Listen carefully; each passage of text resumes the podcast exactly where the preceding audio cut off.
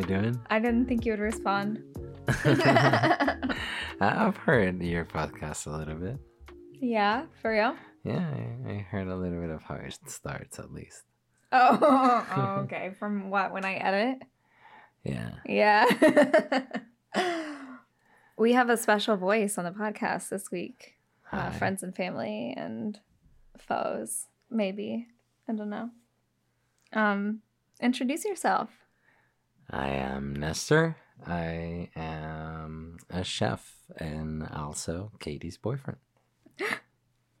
Reveal the secrets. Boyfriend reveal. Yeah. Um, what do they call that? Like a soft.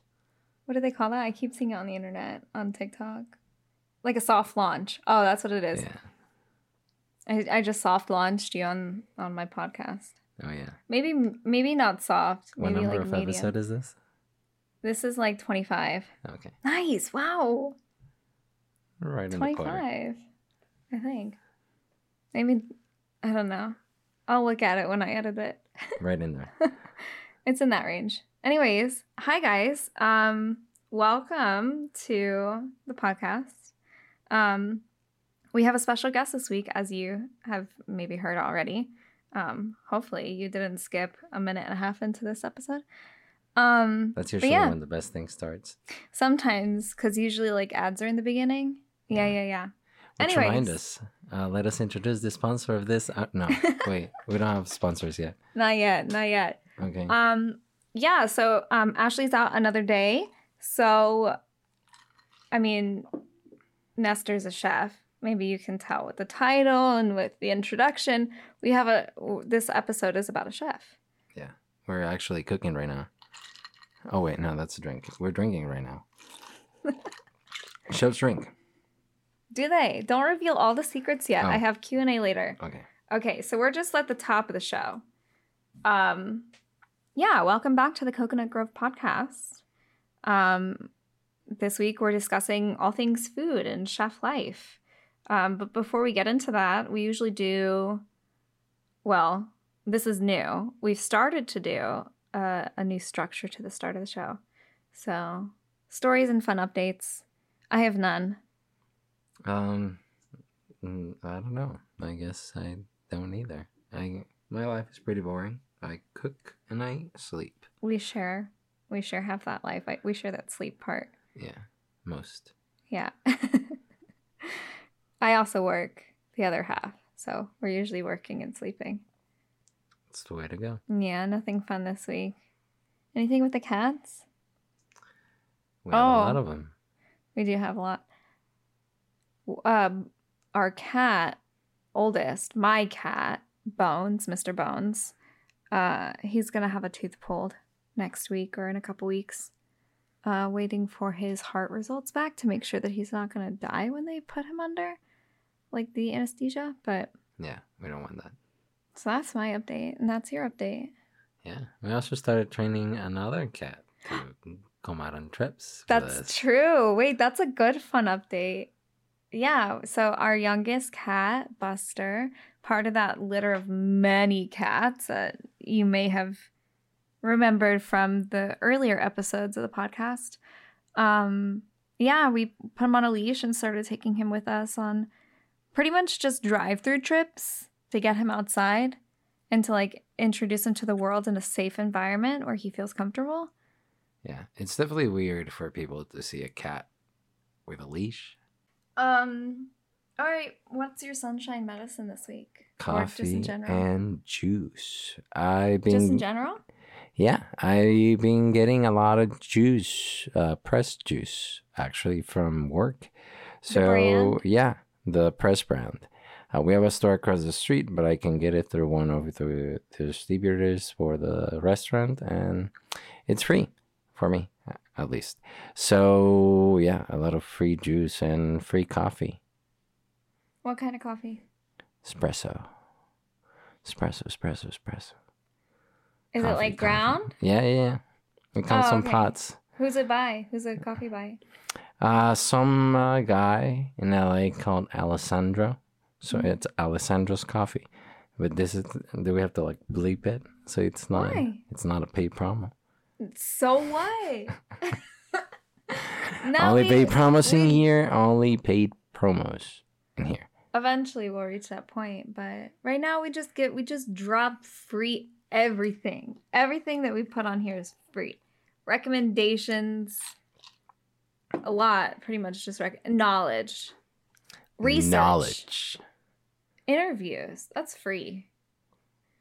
Um okay, so my sunshine medicine this week is self tanner. Nice. Um, I'm using Lux Unfiltered. You can get that on Ooh. Amazon or pretty much anywhere. Uh, I mean, not anywhere, anywhere. Looks very natural. I like it. Thank you. It's an art project. You, you like it, Picasso? I like it. Picasso. Ashley wouldn't get that reference. Maybe she would. Maybe she watched TikToks when she was in Mexico. Mike, if when Mike listens to this, Mike, if if I learn later that you did not make Ashley have TikTok time on her vacation, I will scold. Scold. Do you agree? TikTok time is vacation time. Agree. nice, cool. Glad we're on the same page. Agreed. Cool. What are you looking forward to? Sleep. Wait. Uh no, what else am I looking forward to? I think I think you wrote down. we prepared these questions before the episode. Hold on. And it's 6 a.m. in the morning, so It's not six a.m. No. it's later on in the day. What? Um. Okay. So I think so. He wrote down these his answers. I had to brief him on on the start of the show. Um. So your answers is the same as my answer. You stole my answer because I told you what mine that's was. easy. that's chef rule number one. Make it easy. oh really? Dang! Dropping knowledge even before the episode begins. That's what's up on the Coconut Grove. You gotta make it easy. That's true. Um, so what we are both looking forward to is summer. Yeah. What about summer are you looking forward to? Going to the beach. Ooh, same. One of the I guess one of the things that you don't really do if you don't leave at the beach, but you live in LA, you don't really go to the beach. Everyone what? thinks you go to the beach very often. But even Ashley, I've asked her this, and she says she like go. Well, maybe she goes more often recently, but I think the last time I asked her, she was like, yeah, every two weeks. But maybe it was because she was like really busy with work. I have to ask her this again soon. Maybe she's gonna change her answer. I'll ask her next episode. Stay tuned for that answer. But yeah, I feel like I feel like that's our pattern. No, our pattern is more like every four months. yeah, around. we try to do every two weeks. We try to do every two weeks. We say we're gonna do every two weeks. And then we want to go. Well, like this weekend, we tried to go to Malibu because we were really close, but we spent way too long at the Topanga Mall, which was not really that worth it, in my opinion. It's alright. It's just okay. I think the the mall closer to us is much better. Yeah. I like the Westfield on Century City. Yeah, that's the best one. I used to work there. Yeah. Fancy. Facts. Yeah.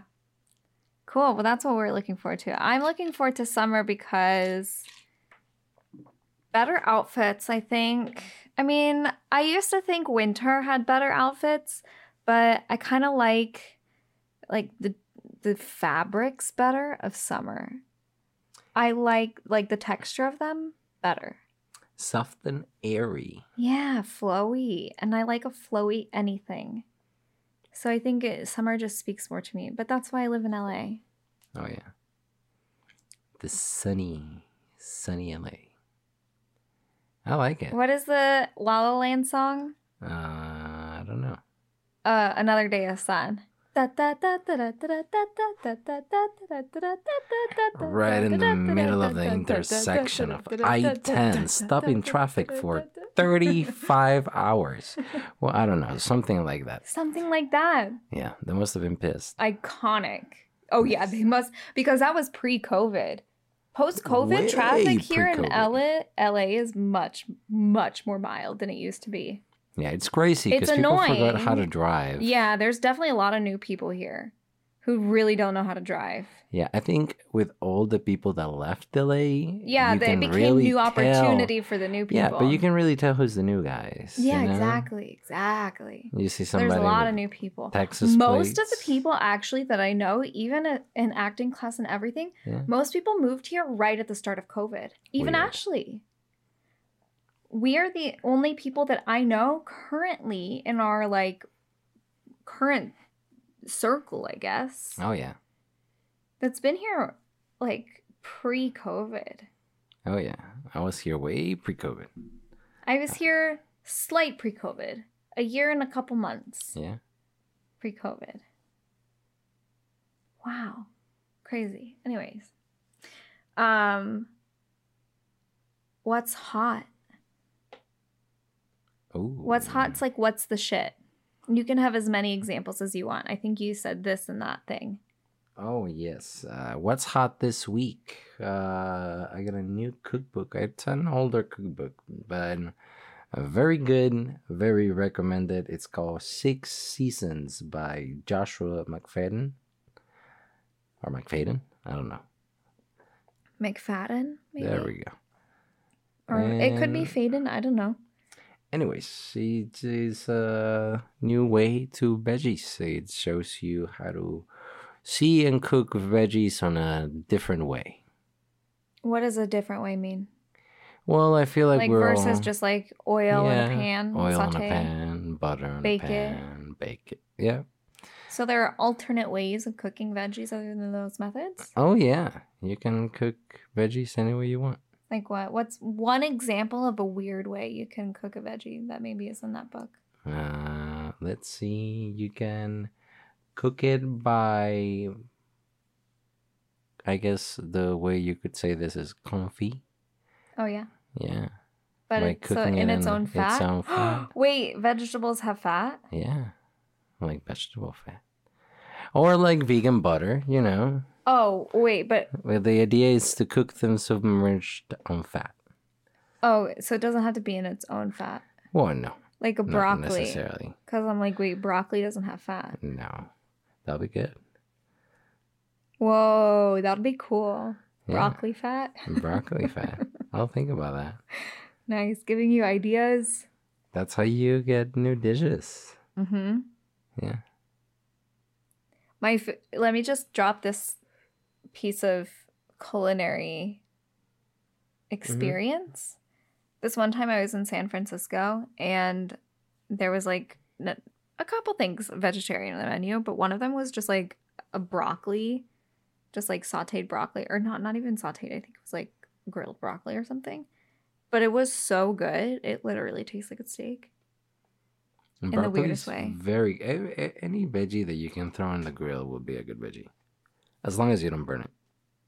As long as it doesn't have like a water content of over like 40% or something. Yeah, I mean, if you put a tomato in the grill, eh, It's just gonna burn through, Eh, huh? Yeah, it's gonna burn through. You're gonna end up with um, burnt tomato, half wet, and a dirty grill. Gross. Yeah. Uh well what else is hot? Um, I just got a new iPad, so I look very fancy. Rolling around with the new iPad Mini. It's very convenient. I got it to work in the kitchen, so we'll see. We'll see if it's a nice tool or if it's a distraction item. Probably a little bit of both. For sure. I can already speak for the distraction part. Oh yeah. But it's a new toy. I get it. That was the same when I got my iPad. Oh, we're an iPad family now. We're both iPad babies. Oh yeah. You used to be an Android baby, and What? now you're an No. now you're an Apple baby. No. Do I have to scrub that from the internet? never- yeah. Erase that. Yeah. I've never been an Android person. because you learned how convenient Apple was. They they did a good job um, brainwashing me. Yeah, really quick. sleep. Yeah, really do quick, not fall asleep with your AirPods. That's how they get you. So, yeah, I'm part of Apple. I don't know if they have like a tiny little chip that goes inside once you put the AirPods, or I don't know. Let's just use that for conspiracy theorists. But Anything else? Good. Um, what else is hot? In, well, it didn't came with a pencil. You have to buy it. Ooh. Uh, but So additionally, yeah, the pencil. yeah, yeah. I got the full set. yeah. Yeah. I'm not just work too hard to not play too hard. So yeah, get the whole thing. Nice. Copycat. Yeah. Just kidding. I get the It's tiny you kept version, stealing though. my, you kept stealing mine. You liked mine too much. You're like, okay, all right, I see the hype. It's pretty cool. I do see the hype. yeah. I like that yours is small too. You It's you can hold it with one so hand, like with Convenient. and with just, so like- light. yeah. The pencil my weight, like I don't know, one third of the weight of the iPad. It's super light. That's crazy. Yeah. It's just a tiny bit bigger than my Kindle, which is on my what's hot list. Um, in addition to my new podcast mic, which I talked about at the top of the show. Um, I hope it sounds good. I'll know when I edit it. Are you having fun with your iPad? Yeah.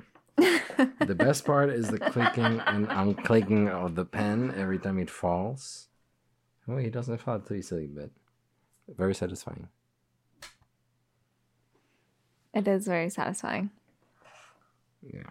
Yeah. It doesn't have a case, so I'm I like to live dangerous. Yeah. Living dangerously over here. Yeah, you are. You should put it over there so you don't drop it on accident when you start talking passionately about food.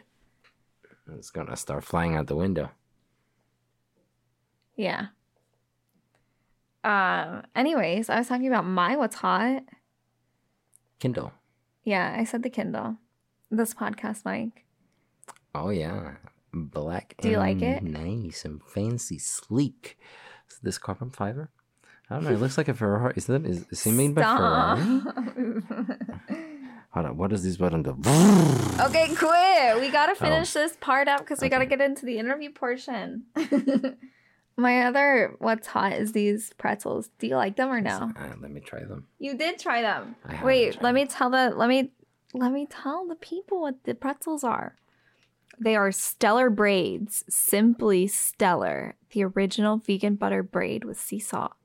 Baked with love in the USA, non-GMO, stellar snacks. I read literally the whole front of the bag. They look like pretzels. They literally are pretzels. It says right Oh. there. They do say that.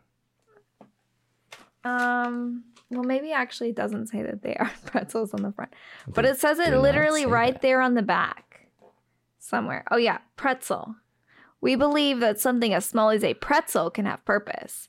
I mean, it has a photo of two pretzels in the front. Like, you can tell what it is. Too much ambiance. Too Do much you do noise. ASMR in here? No, I don't. I hate ASMR. I hate it too much. I'm editing that out.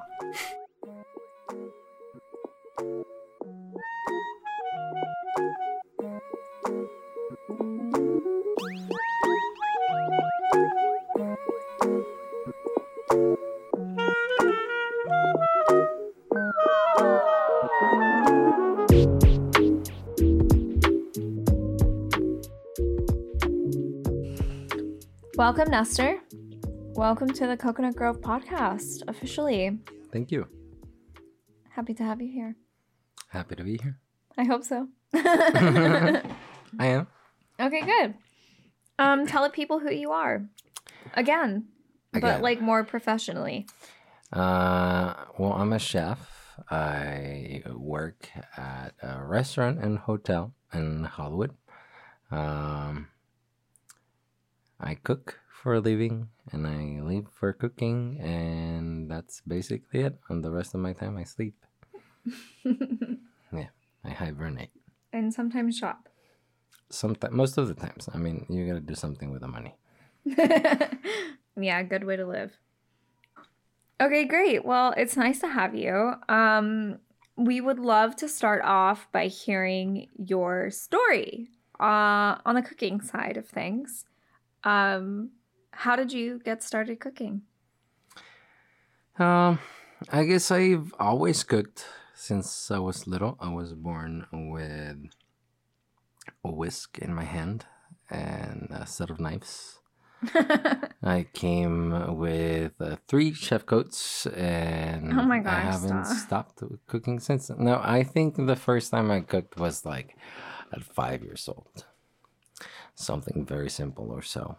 what did you cook? five, like eight. Um, I don't know. Some uh, something easy probably. Something something breakfasty, probably eggs. Um, but yeah, that sounds yeah. that sounds like a good place to start. Yeah. I've always like food though. On my family, that's how they shut you up. They just shove food down your mouth. So at least my grandma does. It's easy. Are there multiple good cooks in your family? Or are you the best one of them all? No, I'm absolutely the best one. Ooh. I'm sorry, grandma, but yes, I my grandma can cook very good. But that's what everyone says. So no, it's me. I'm the one that cooks the best. Yeah. Well, uh, continue the story. So you start cooking at five or eight, Yeah, maybe, and around, then and then yeah. what? How did you get? How did you start cooking for a Um, living? One time, uh, my dad was like, "Oh, you you have to get your own money. You get your you get Classic you dadhood. a job." My dad did that to me too. So I got a job making pizzas, and the owner was very shitty, but I learned how to make pizza. So I learned that you you at least get knowledge, and you you leave with that. And then I started hopping from restaurant to restaurant ever since. Till now. I, I don't hop. Since when? Since when did you start working at that pizza place? Mm, I guess I was around 15 and I was lying saying that I was 18. Oh so- no! So, I could get a job. Was this in Mexico? yeah. Is it just like more lax? Like they just nobody, like. nobody cares. Hmm. I don't know. I think they, they still pay you on cash over there. So I don't think. Oh really? I didn't know that. yeah. Always? There's not like I don't know. I direct ha- deposit? Yeah, no, there Maybe is direct recently? deposit. No, no, no, there is, there is. Oh. But on places like that, you you get paid by cash. So Were you learning to cook elsewhere outside of just at work?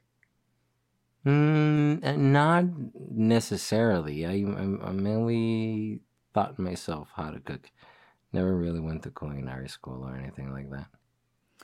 But I mean, on the side of your jobs, were you enjoying food at that time where you were getting curious about it at Yeah. 15? Yeah, I was very curious about food always. Um, I don't know. I guess sometimes whenever you like something, you you just want to do that. I So, always- I always what did you do after pizza? Whew. Um, I think steaks. Yeah. pizza, steaks. I did French food. I did Mexican food. I did what else? Fast food. Mm. I did fast food management. You did fast food management? Yeah, yeah. I mean, you, uh, whenever you're in the kitchen, at some point you want to get out of the kitchen Well, because I mean- kitchen the kitchen work is not fun. but you're back in the kitchen now. Yeah, I'm back in the kitchen, but as a chef, you don't really cook a lot. Uh, I don't really cook much. I mean, I cook whenever I have events. So, what took you from fast food management to being a chef? Like, what is that journey like? Well, uh, I went from dishwasher to line cook to, um, I guess kitchen manager. You literally to- climbed the ladder. Yeah, you climb the ladder, the good old fashioned way. Yeah, and that I guess that's the way you learn how to work on a kitchen rather than just wanting to cook or having ideas. so, did you know that you wanted to be a chef even before 15 when you started working at the pizza place? Yeah, I always knew that I wanted to cook. I didn't know what being a chef was. You have an idea that being a chef, you're in a kitchen and you're cooking and everything's happy and but it's very stressful. Like. Ratatouille? Yeah. Well, Ratatouille is not that far off of what it is if you take away the fact of. You think it's pretty accurate? Yeah, I, I mean, if it wasn't for all the, For the rat? health sanitations and talking rats, yeah, it's qu- quite accurate. Yeah, especially on the way that kitchen worked with stations and everyone had their own things. What about food critics? Food critics are ruthless, just So you like think in it's also movies. pretty yeah, accurate? they can break your business. You heard it here first. Ratatouille is an accurate piece of nonfiction, Yeah, minus the rat. yeah. You cannot expect anything less from Pixar, though. That's true. Big picture fans. So, where does one go from being a chef? Do you just like stay a chef? I guess there's several paths. I mean, you could be the. I guess if you go to culinary school, after culinary school, you would want to go to work somewhere fancy. Somewhere very fancy. Like Michelin fancy? Yeah. So you usually Michelin star restaurants would take anyone that just got out of college, just because it's very easy to mold you into exactly what they want. But the thing with that is that you have a bunch of kids working in your kitchen. So anywhere from Oh, 18 yeah, to 'cause they 23 just- year olds. yeah. So here, especially in LA, uh, there's a scarcity of cooks because I guess not a lot of people move here to be chefs. A lot of people are going to New York, and with uh, hubs popping up all over the East and West Coast, you can go to Washington, you can go to Oregon, you can. Yeah, apparently there's a lot of really fancy places in DC. Um, where else are there fancy restaurants? And Chicago. Oh, yeah, that's right. You told me about that. Yeah, Chicago, New York, um, California. So those all are, over the, California, not just in LA. but those are the places that people are moving straight out of culinary school. Yeah, I mean, those cities usually have big universities, and the universities have culinary programs. I mean, you got a few institutes like the ICE. So you become a chef. So yeah. So Yeah, the next step is let's say bec- you graduate as a chef. You graduate with the knowledge of a chef. Mhm. You're not really a chef. A chef is somebody that directs. who's like worked in the kitchen. Yeah. Yeah, exactly. Put time in. Yeah, I mean, you gotta know how to lead a kitchen to be a chef, not just know how to cook. Mm. Cooks know how to cook.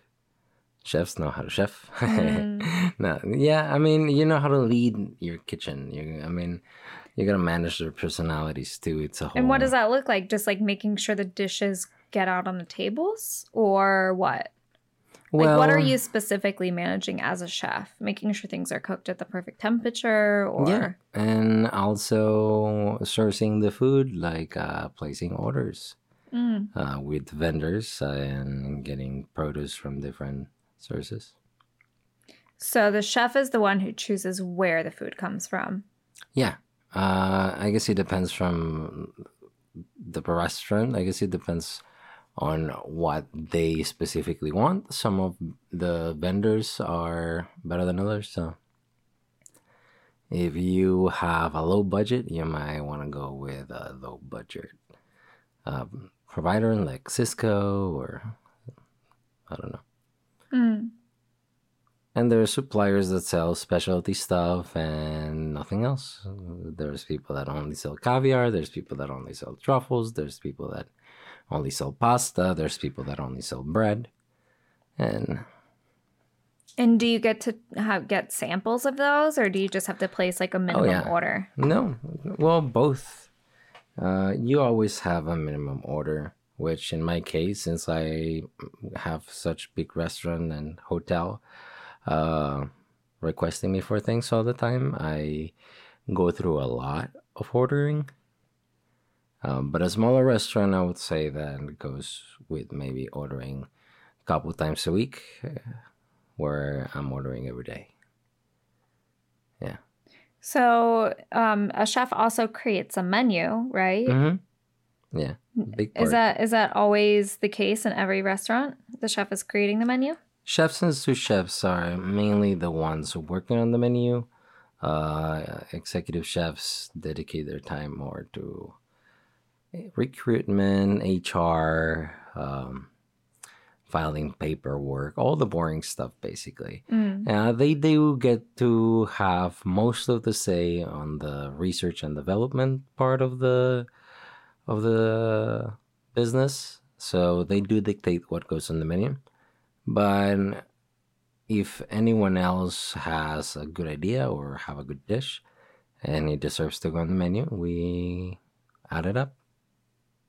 Nice. What's the difference between a chef and a sous chef? Uh, the salary, basically, money.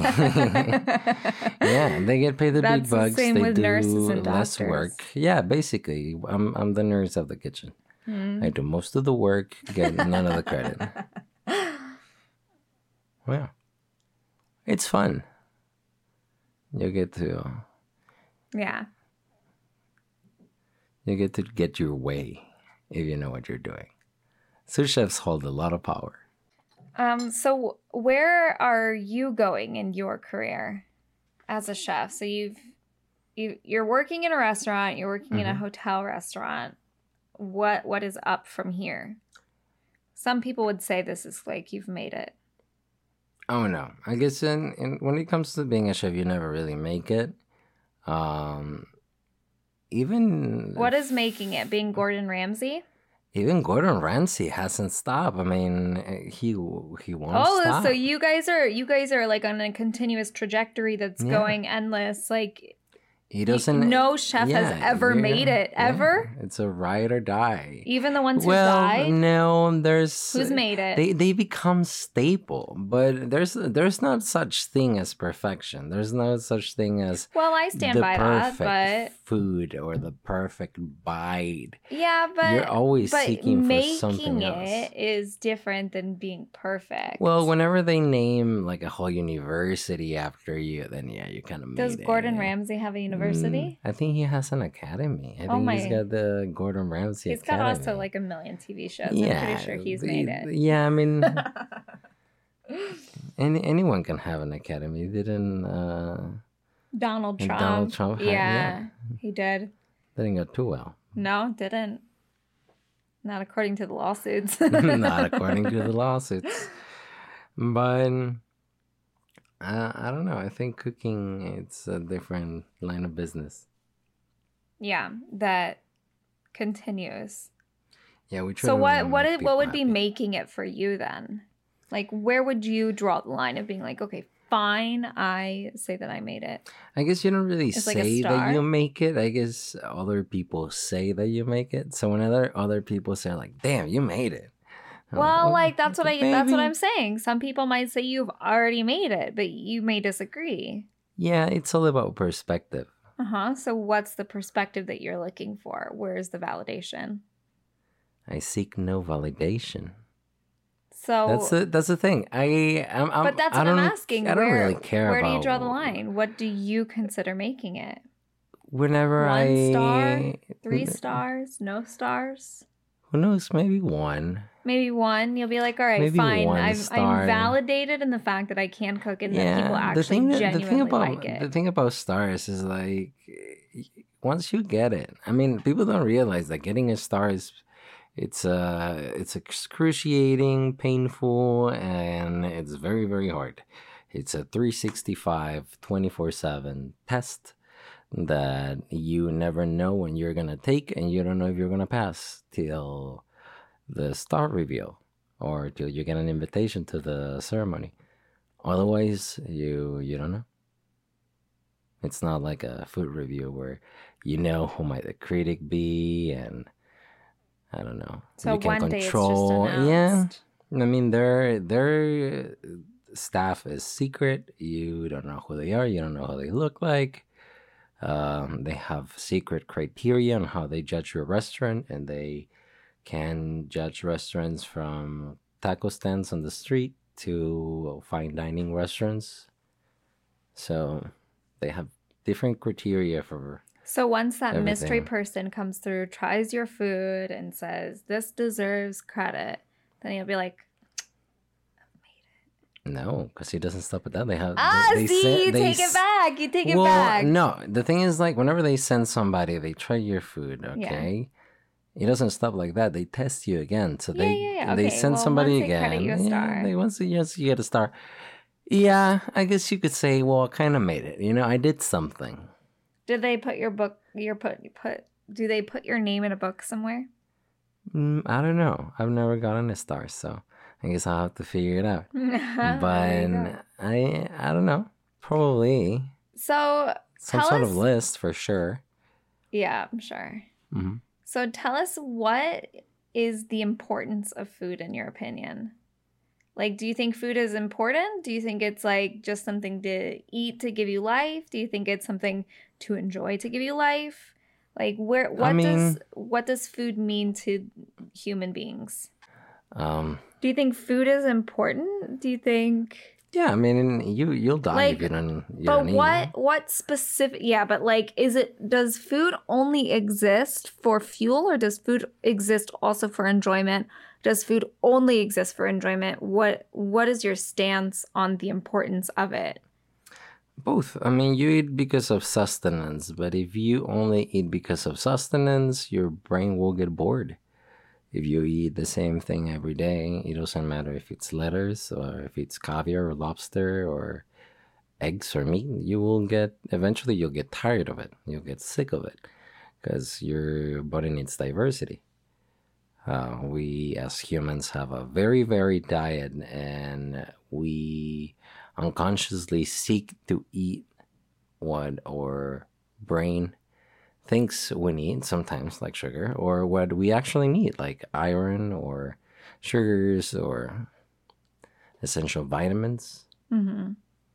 yeah but i don't know i feel like uh, someday a caveman threw a piece of raw meat on the fire and then we started eating for enjoyment because we realized we could change the flavor of things i mean we had a do you think that you can eat for enjoyment and still eat like a quote healthy lifestyle Yeah. There's nothing wrong with a healthy eating. You can make it delicious. I think people think that healthy eating is not delicious whenever they don't know what healthy looks like. Expand on that what does healthy look like where it's delicious I mean, a varied diet, not necessarily just lettuce and tomatoes and ranch dressing. I mean, Attack the ranch. Yeah, no, I love ranch. favorite. Ranch is the, the- yeah, me too. I I I rather have ranch and wings than I rather have ran- ranch on a salad. yeah. So fair. yeah, and especially now with uh, all the plant based. So how would you vary how would you vary your diet if you were just beginning? I guess you can start with the way you cook things. If you're only boiling or steaming or So there's baking, what yeah. are the multiple other ways that you can cook cuz like I only know of the ways that I can do it on my stove and my oven, I mean, the easiest way my to air fryer. that that I would do is you you- blanch your veggies first thing. You can grab all your veggies as soon as you're done with the grocery with your groceries. You put a big pot of salty water to boil, and then you throw your veggies in. You take them out after thirty seconds. You can choose to freeze them or to keep them like that and put them back in your fridge once they're cold. And after that, you can saute them. You can bake them. You can. I don't know. What does blanching do to your veggies? it uh, cooks the outer skin of the veggie without actually cooking the whole veggie. So you're basically shocking the skin, and that's gonna prevent the produce from going bad faster. It Mm. also improves the texture of the outer skin because you basically soften that all that fiber that is on the skin. And that makes it nice taste different? It makes the texture different. Hmm. Then after that, it comes down to what you cook your veggies. Do you put olive oil? Do you put canola oil? Do you put butter? Do you add salt? Do you add pepper? Do you add anything else? You can do a little bit of lemon juice. You can throw garlic. You can do plenty of things. You're gonna add your own style. Do you think, I mean, just for my own satisfaction, Do you think that um, eating a plant based diet can also be delicious? Yeah, I mean, I cook for you all the time. Pretty I'm just plant plugging. based. I'm just plugging that one in there. Yeah, yeah, plant based I'm not can fully be delicious. but I think you changed my perspective on how delicious it can be because I already knew it could be good, but like I was cooking the basics of plant based, and then you came along with very basic knowledge of plant based diet in, in the Mhm. first place, and you're changing the game for what it could taste like, Right. and and you even enjoy eating it as well, right? Yeah, I surprise myself with how good veggies can taste. For real. Um, so you're from Mexico. Mhm. Um, is there, in your opinion, a cultural relevance in the way that you cook? Slash double question, is there a cultural relevance in food in general? Yeah, I feel like now I seek more my roots than I did whenever I was in Mexico. I feel that whenever I was in Mexico, you seek to learn something else, other cultures. You're always looking outwards. But when you become an immigrant and go somewhere else and you become homesick uh, and you realize you can't find the things that you used to have, you become a little bit more uh, appreciative. So you try to stick to things that are as traditional or as real as the real deal as possible.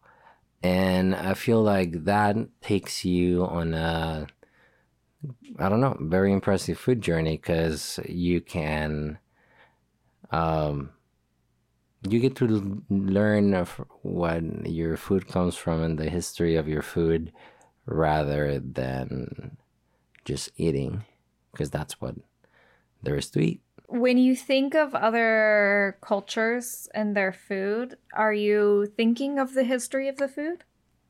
Or do you have like any curiosities about it? I mean, now I do. Uh, a lot of the food is shaped uh, based on where are you from geographically and what's available seasonally. Um, at some point, that was the only the only way to to eat was by following the seasons. You you follow the seasons rather than just eating everything because you had it available at a supermarket. I mean, there was, I mean, still, there is only a season for watermelons and there's only a season for potatoes. And if you were to grow them on a homestead or on your house, you would realize that potatoes grow better on a certain time of the year hmm. than on another certain time of the year. Just do you typically conditions. do you typically buy for that season in when you're buying for the restaurant? I guess with the whole farm to table uh, movement and the whole idea of people wanting to know where the food comes from and how fresh it is, yes.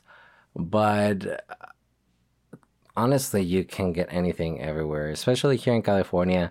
The produce is available year round. There's also massive food banks and cellars where there's food, i don't know, fruits and veggies stored for years.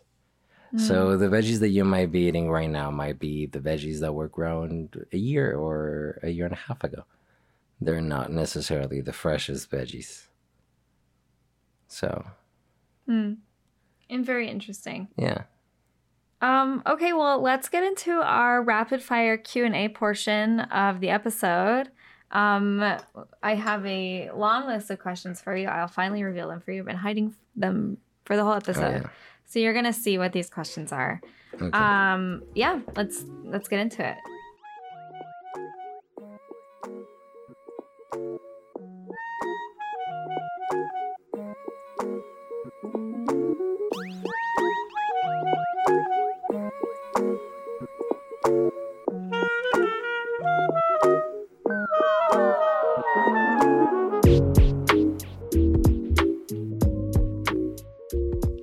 Rapid fire Q&A. All right, let's do it. What are your favorite foods and why?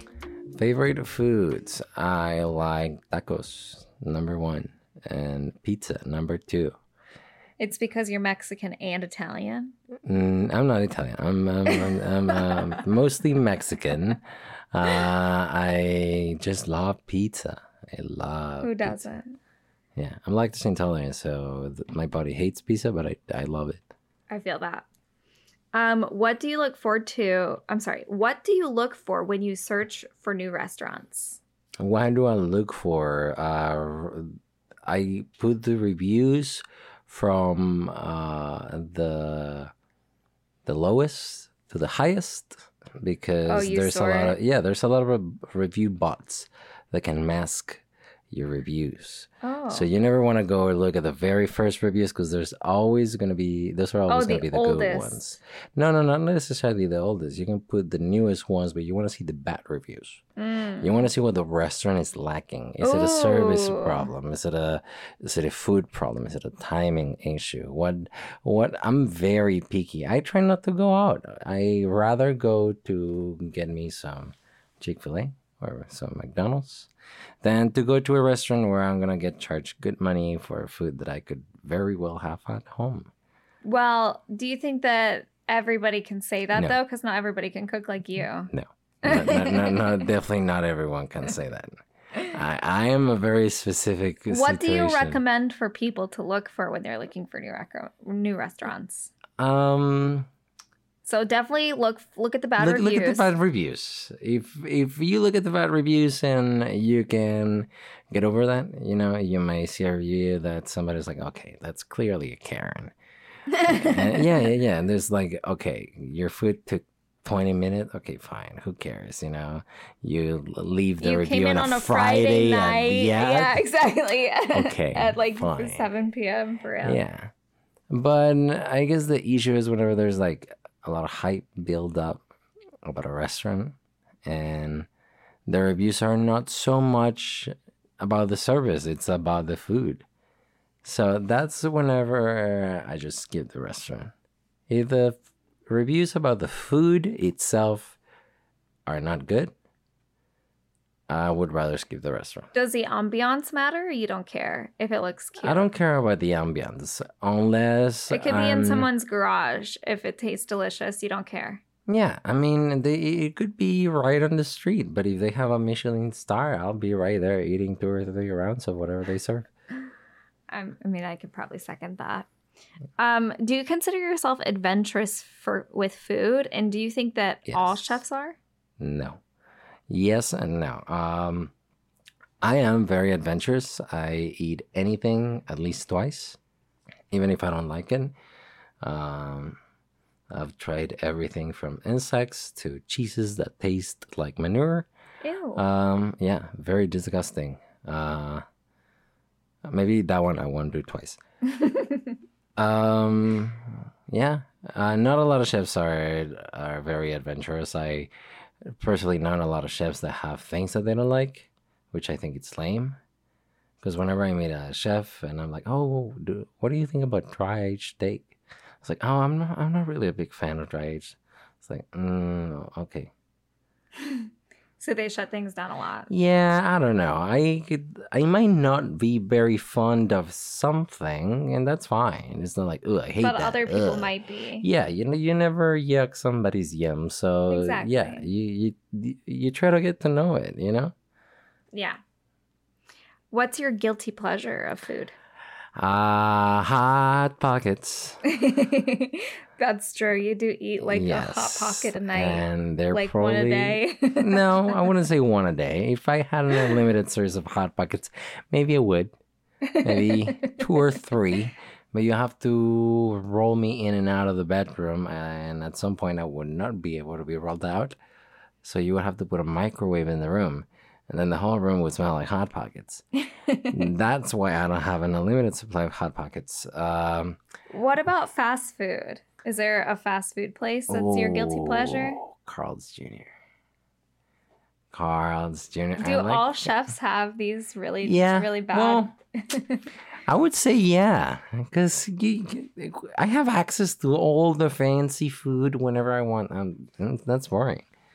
I want What's nasty. interesting? What's hot? So what's really hot is Carl's. Jr. What's really hot? It's Carl's Jr. Yeah. Nice. Um, what's the best thing you've ever eaten at a restaurant? That you ordered on a menu and you were like, "Whoa, this I didn't even expect it. Blew my mind." The bread and mozza. Ah, Oh my god. The first time I took a bite of that bread, it's just bread pan seared on olive oil with flaky salt. That's it. But it's good bread, good olive oil, and good salt. yeah, that bread is pretty awesome. We order one for eating at the restaurant and then And one to go. hmm Always. Yep. You got to. Yeah. Yeah, Mozza is one of those places that I purposefully order to go because I enjoy it so much that I want to remember how good it was when I get back home. Oh yeah. Boom, right Mm. there in my fridge or in my hands if I don't if it doesn't make to the fridge. Yeah. Yeah. Uh, we'll link that one in, in the notes for you guys if you want to make some reservations. It's definitely a big recommend. Um, They can always check the episode of Nancy Silverton on Chef's Table on Netflix if they want to ah, there you go. That's if they want to get to know the story without coming to LA and having to order um, a lot of food to go. They should. They should. But a lot of Yeah. I mean, if you're not in LA, get to LA and try this food. It's pretty awesome. Um, okay, so we kind of talked about this earlier in the interview, but I kind of want to get a little bit more more fine with you. Um, what is food to you? Is it an art, a way to survive, a way to enhance life? What is food? I would say mm, it's it's a way to survive, um, either as an entrepreneur or as a human being, just by purely eating. Uh, food has always been a way of, uh, a way of survival for people, uh, and an art as well. I wouldn't say the way to enhance life because. I don't know, enhance in any way. In, in what way? It could be an experience in which it would be enhancing. Um, but also, I feel like enhancing is something that gets thrown out very loosely nowadays. So you can. It's a buzzword. Yeah, it's a buzzword. So, what's going to enhance your life? A bottle of overpriced water from Erewhon or an experience at a Michelin star restaurant, then you know, one might be more enhancing than another one. But I would say easily a way to survive and more deeply an art. Do you think that other chefs relate to you on that point of view? Maybe. I hope so.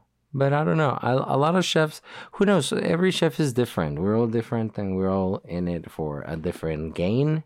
Some of them are tired of being in it. And some of them have been in it for too long. And some of them are very new to it. Yeah. Cool. um, in your opinion, where in the world is the best place to travel solely for their food? Probably Japan. Never been to Japan, but it is the city with the most stars per capita.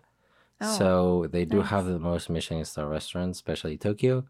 And I would die to go to every single one of them.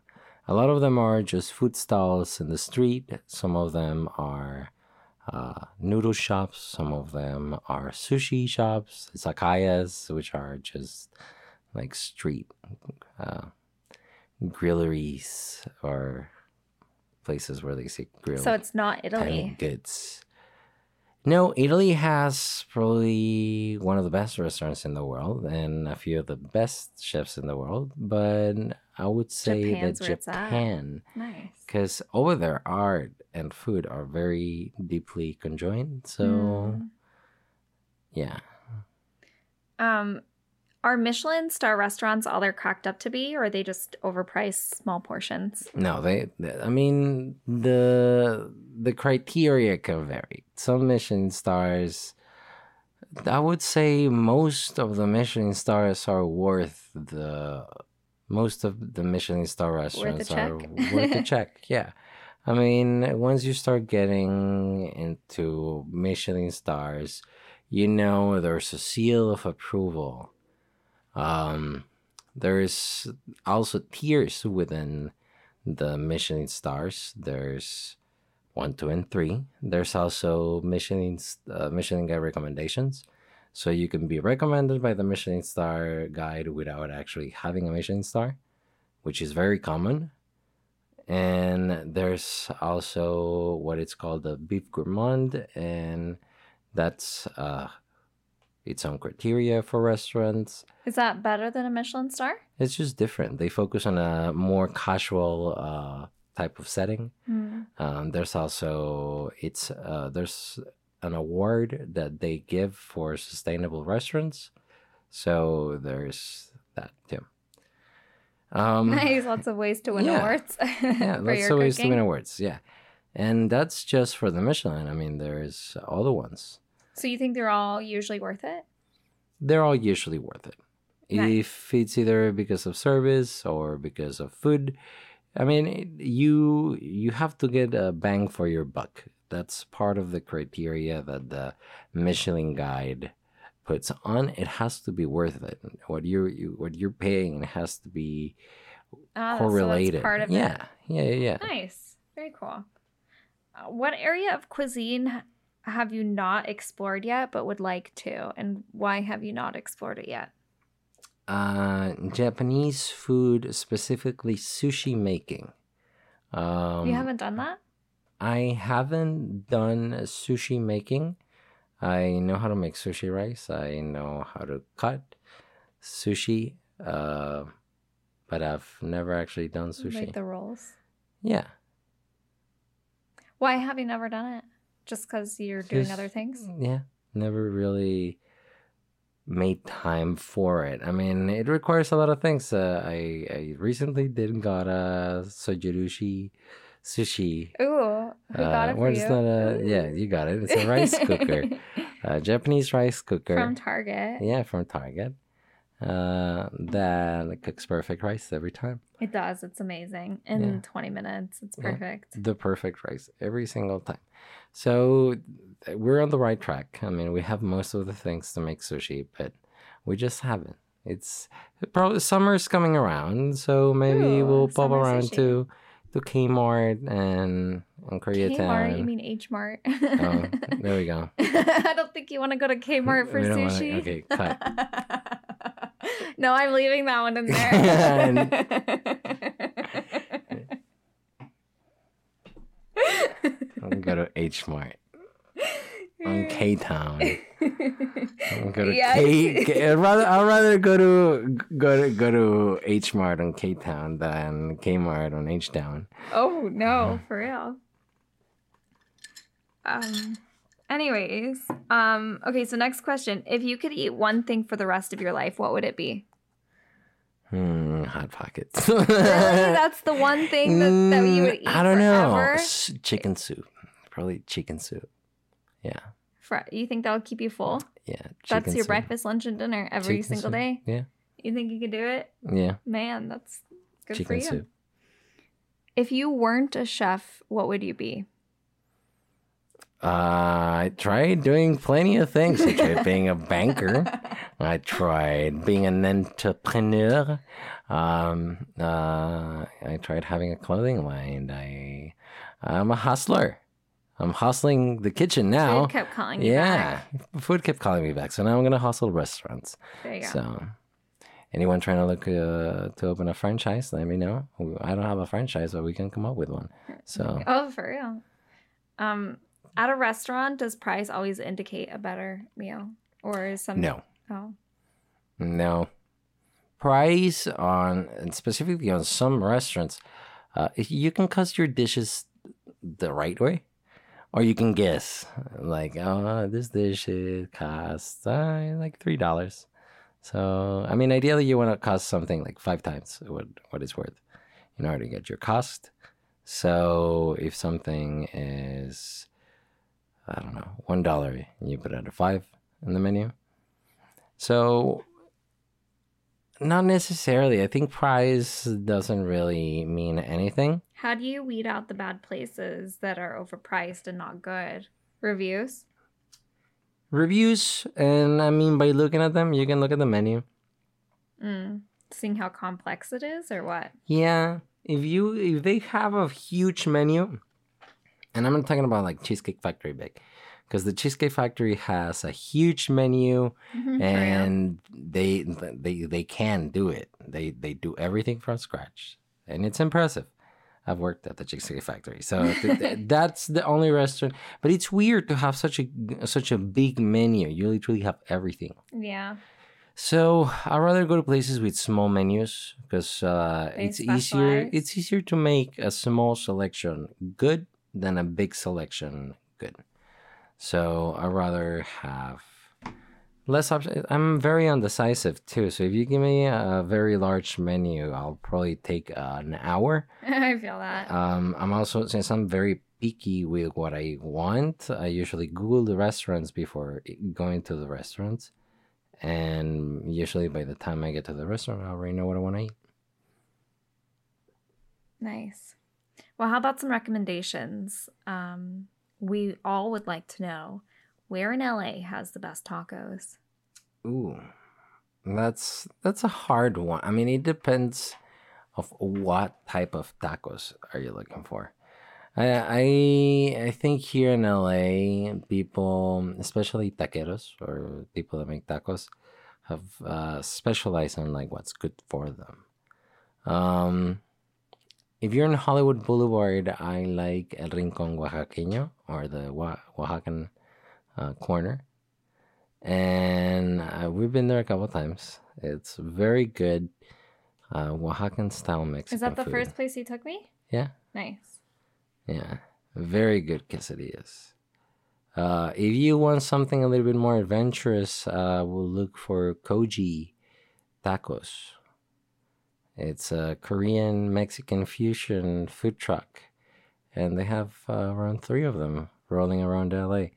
So if you spot one, get yourself a kimchi quesadilla, Nice. and that's it. Call it a night. Get what two about or three. Sonora Town? Do you? That's do that you was that the, the- yes, the, it's Okay. the list. So Sonoratown, if you're in downtown LA, if it don't matter where you're at, you'll probably be able to smell. You'll smell it. Yeah. You'll smell it. You smell it before you see it, and once you smell the grilled meat that floods the streets in downtown LA, you'll just follow the scent, like Garfield following a, a lasagna scent, just floating around, and you'll end up at a very tiny but very quaint uh, taqueria where they sell Sonora style tacos with refried beans and lard full tortillas that you can't eat.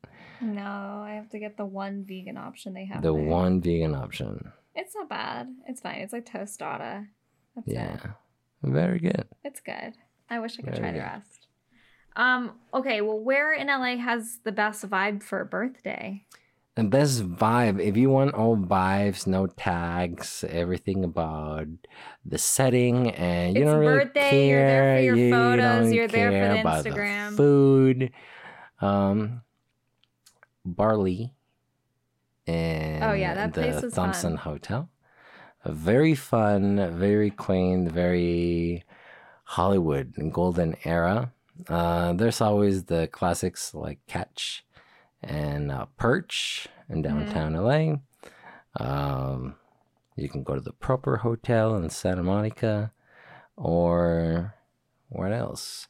Probably somewhere like Spago or Nobu. Oh you yeah. Nobu and Malibu Yeah. for sure. Or yeah, I don't know. If you want something Mexican, you can go to Javier's. Or Mm. They have that one at the Westfield, right? yeah. Uh, where in LA has the best place for drinks? Best place for drinks. Oof, that's a good one. Um, that's a hard one. I'm not a huge cocktail drinker, but if you're only looking for a bar, any place by the Houston Brothers is a good place.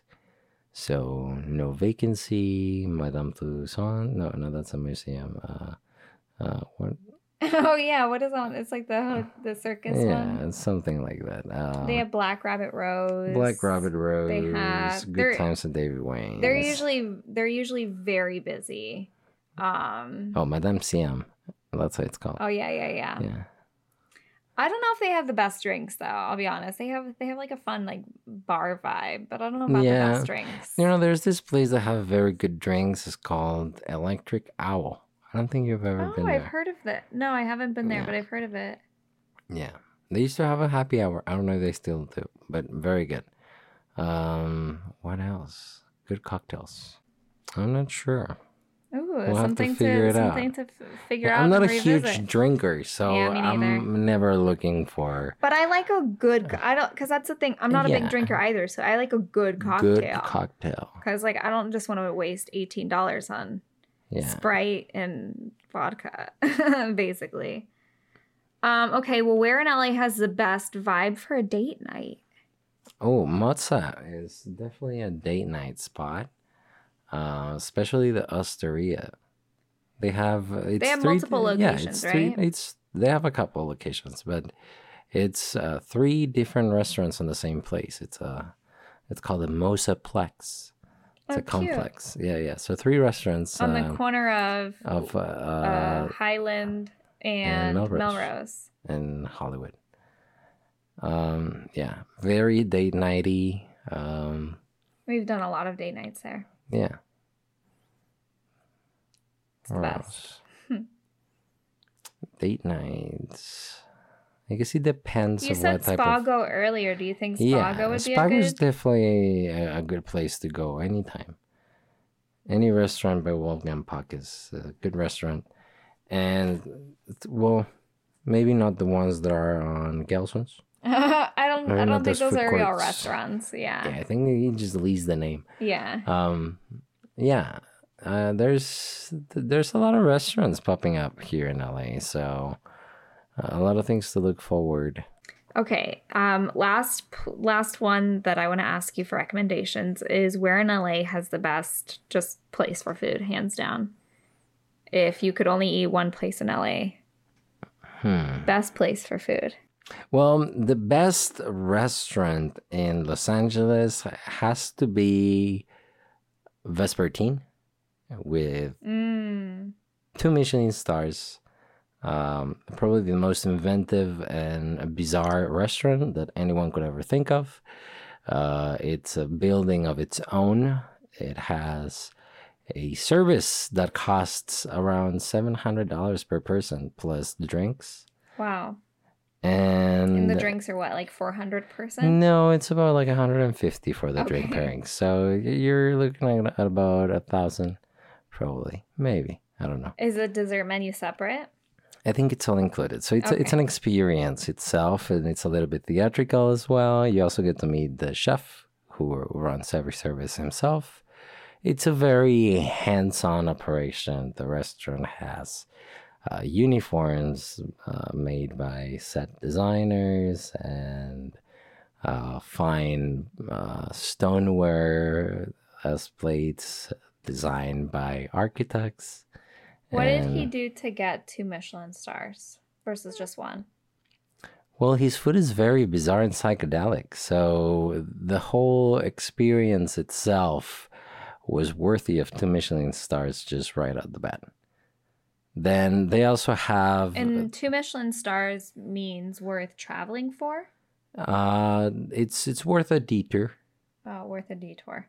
Yeah. So if you are in LA and you're in downtown LA or maybe you're in Burbank, uh maybe What it's San worth Diego? Yeah, you maybe think- you're You think that's worth? Maybe well, I think maybe San Diego has their own their their own very good restaurants. Yeah. But if you're in San Diego or maybe you're in Anaheim, you know, if you're looking for something special and one of a kind, it's definitely worth getting out of your way. Yeah, for that price tag. Yeah. Um, okay, so two more questions. If you had advice for someone who wants to be a chef, what should they know? Run. Run. uh, no, uh, just be ready to to face lots Run of challenge. Uh, the industry, especially through COVID, has gone through a lot of changes. We are on an employee market, so if you uh, want to be a chef, this is the best time to do it, and probably the worst time to do it. Um, great in the sense that there's a lot of job openings. Uh, in some of the best restaurants in the world, if not all of them. Um, bad in the sense of uh, inflation and how the industry can get be badly paid. Some restaurants are getting caught on a cycle where they can compete to places like Panda Express, where they can offer you twenty three dollars an hour to yeah, start. Yeah, that's true. I saw like a Dunkin' Donuts sign that was like starting at twenty dollars an hour or something like that, yeah, which is more than these big corporations have more money to play. Yeah, that's fair. Um, what should the rest of us rustic cooks or home cooks know about cooking? that it's not uh, it's not as fancy as it seems. It's not as complicated as it seems, and cooking to another level only requires a little bit of knowledge and a little bit of precision, and that's it. Nice. You think YouTube's a good place to start?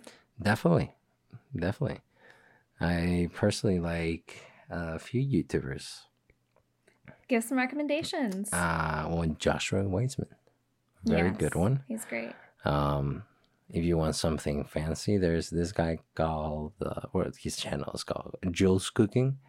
Uh, he focuses on uh, copying uh, recipes by Michelin star chefs. So he does a lot of uh, cooking videos that are very intricate and complicated.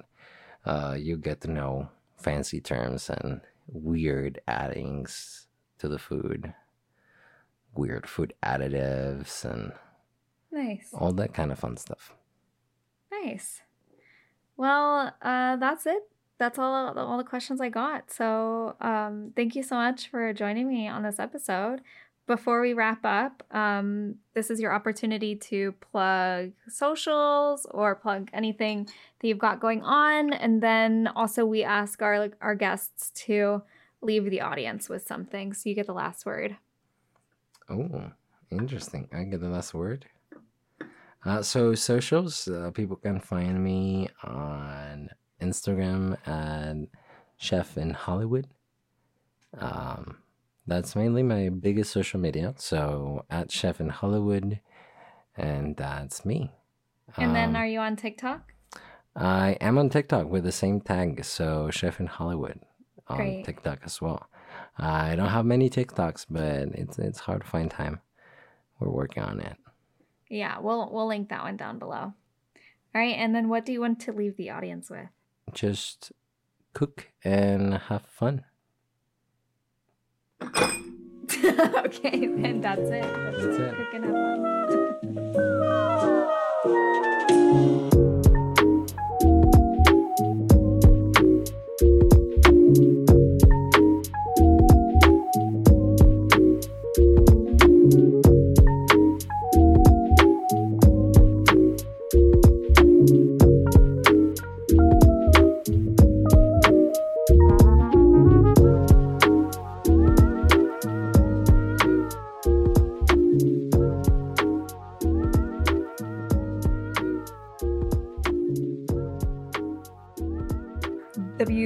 W A G Y something Chicago. This is Ira Glass. This is WH Chicago. Quit. Uh, jazz nights are the best nights.